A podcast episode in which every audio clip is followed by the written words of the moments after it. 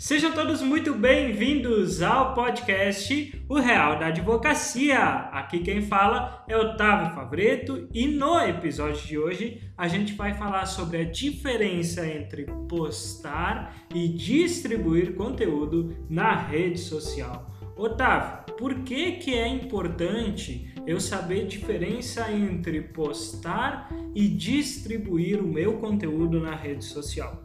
Vamos lá. Quando a gente posta um conteúdo na rede social, e seja ele de qualquer segmento, foto, vídeo, um carrossel, a gente está uh, tá postando esse conteúdo para nossa audiência, certo? E se a gente quiser distribuir esse conteúdo, a gente vai alcançar muito mais pessoas e, quiçá, potenciais clientes para o nosso negócio, ok? Com o passar do tempo, as redes sociais, isso é algo natural, é algo óbvio, porque uh, nada, nada mais é do que, do que empresas, né? E empresa sempre almeja ter mais lucro, assim funciona com o YouTube, assim funciona com o Facebook, tá? com o Google, eles almejam ter lucro. Então, no início da, da rede social, todo o conteúdo que a gente postava, isso era entregue para toda a nossa audiência, tá?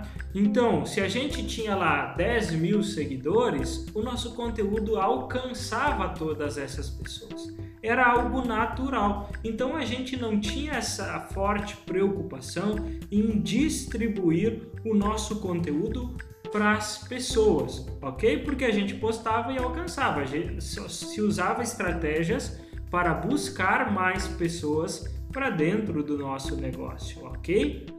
Uh, então, se dentro dessa distribuição de conteúdo eu tenho dois viés, ok? Eu tenho o viés que ele é gratuito e eu tenho o viés que ele é pago, ok? Quando eu pago para o Facebook, eu pago para o Google, eu quero atingir mais pessoas para o meu negócio, tá? O objetivo é isso e uh, trazer e buscar trazer mais conversões para dentro do, do nosso negócio. É por isso que existe estratégia de marketing jurídico, certo? Então, quando, quando eu estou no início, quando eu estou fazendo as minhas primeiras postagens, né, quando eu estou testando o meu conteúdo, porque o conteúdo também é um teste, né, eu sei qual que é, o que a minha audiência gosta mais, o que a minha audiência não gosta, qual é o formato que eu publico, que a minha audiência vai uh, mais se relacionar comigo, mais engajar, mais curtir, mais compartilhar. Essa é a função da postagem, para mim testar o meu conteúdo e principalmente no início para se acostumar com tudo isso, certo? Para mim saber como que é o vídeo que eu tenho que fazer, se ele é um vídeo mais dinâmico, se é um vídeo mais engraçado, se é um vídeo com um conteúdo mais sério, como eu faço, se o meu carrossel ele entrega mais ou ele entrega menos, se existe mais salvamento. Tudo isso no processo inicial, ele é um teste. Então, a, a, dificilmente a gente vai saber o, no que investir sem a gente testar. Então, o primeiro passo é testar, certo?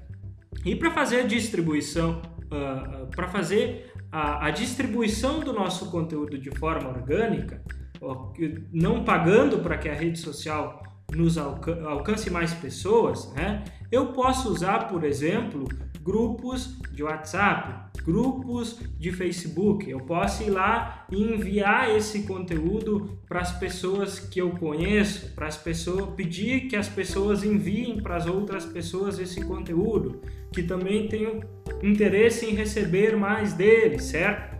Então, esse é o jogo do postar e fazer a distribuição orgânica. E por que que no início é importante fazer essa distribuição orgânica?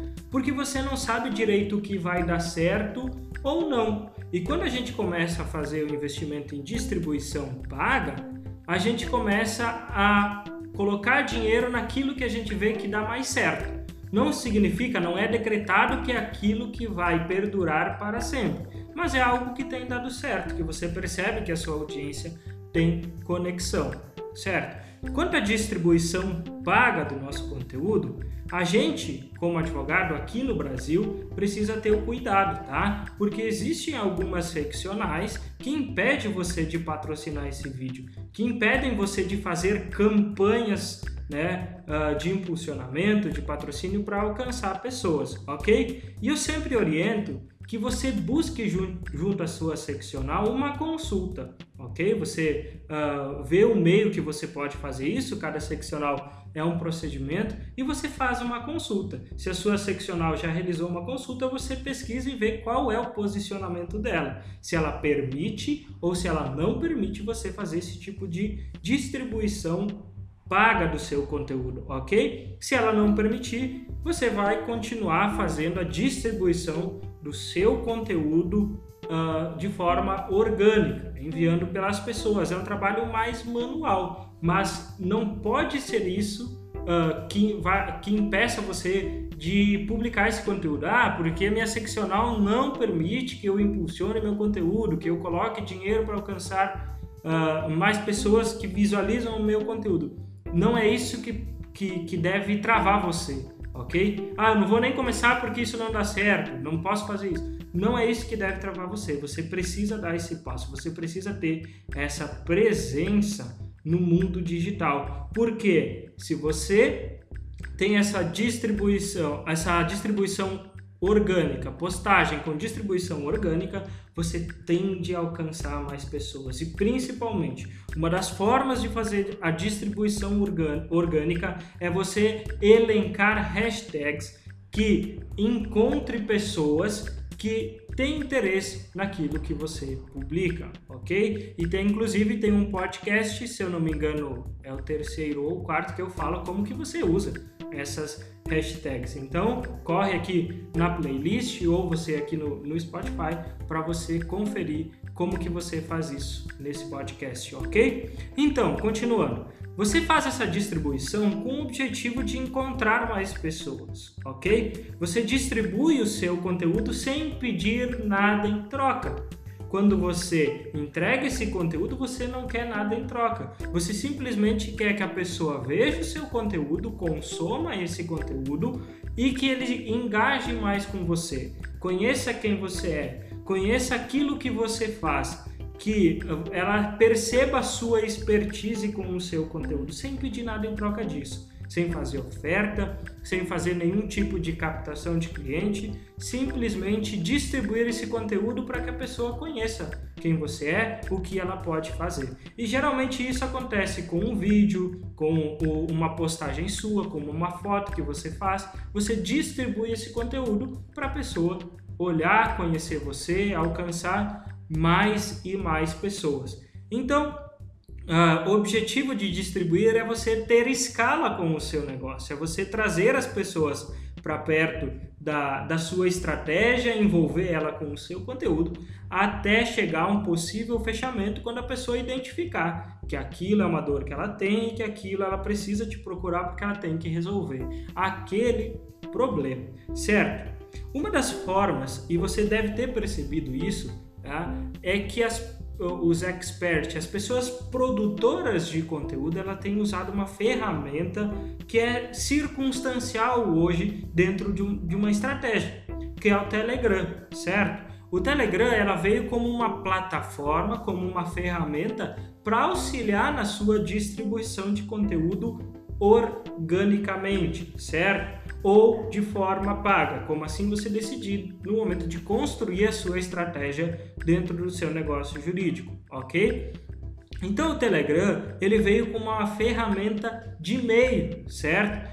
Porque o objetivo do Telegram é trazer a pessoa para um ambiente mais seguro, para trazer para um ambiente mais perto de você certo? O Telegram é uma ferramenta parecida com o WhatsApp, só que ela tem muito mais recursos. Ela não tem limitação de pessoas dentro de um grupo. Você consegue subir vídeos, arquivos grandes dentro do, do, do, do Telegram, coisa que você não consegue fazer no WhatsApp. E principalmente tem um ponto dentro da distribuição de conteúdo entre o WhatsApp e o Telegram é que dentro do WhatsApp você compete com mais uh, coisas, certo? É aquela mensagem que você recebe de, do, de um cliente, aquele bom dia que você recebe no grupo de família. Né? Então você está competindo com muito mais pessoas e que talvez dentro do WhatsApp você não seja essa preferência para a pessoa que está consumindo esse conteúdo. Então você vai para o Telegram por um canal mais exclusivo,